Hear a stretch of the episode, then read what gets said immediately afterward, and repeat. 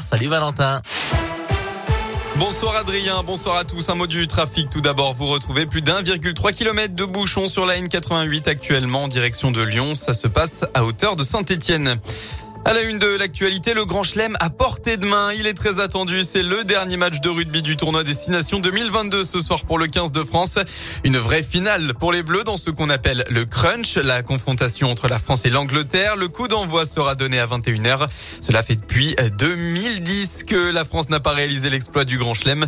Au coup d'envoi, le Clermontois Damien Penaud sera titulaire.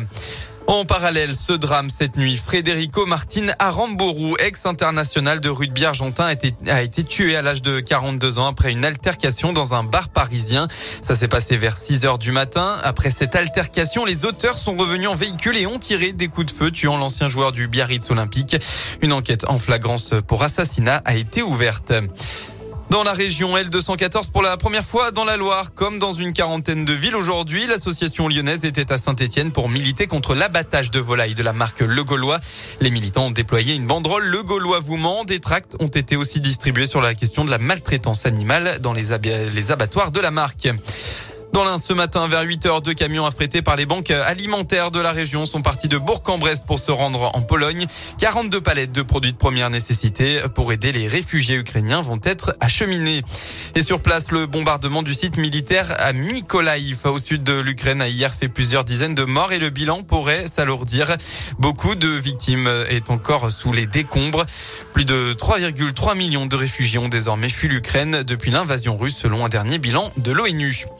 Dans le reste de l'actualité, à environ trois semaines du premier tour de la présidentielle, Emmanuel Macron a discrètement euh, commémoré le 60e anniversaire des accords d'Évian du 19 mars 1962.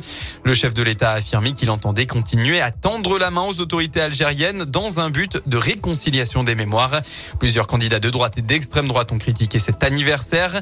À noter que Valérie Pécresse a aujourd'hui, elle, évoqué ses idées de personnalité à faire entrer au gouvernement si elle est élue. Le général Pierre de Villiers, la romancière Leila Slimani, les deux qui n'étaient d'ailleurs pas au courant et qui protestent. Et enfin le judoka Teddy Riner. On repasse au sport avec du basket. Deux rencontres aujourd'hui pour la 23e journée de championnat élite. La JL Bourg accueille Le Mans à 19h. De son côté, la chorale de Rouen jouera aussi à domicile contre Nanterre à 21h.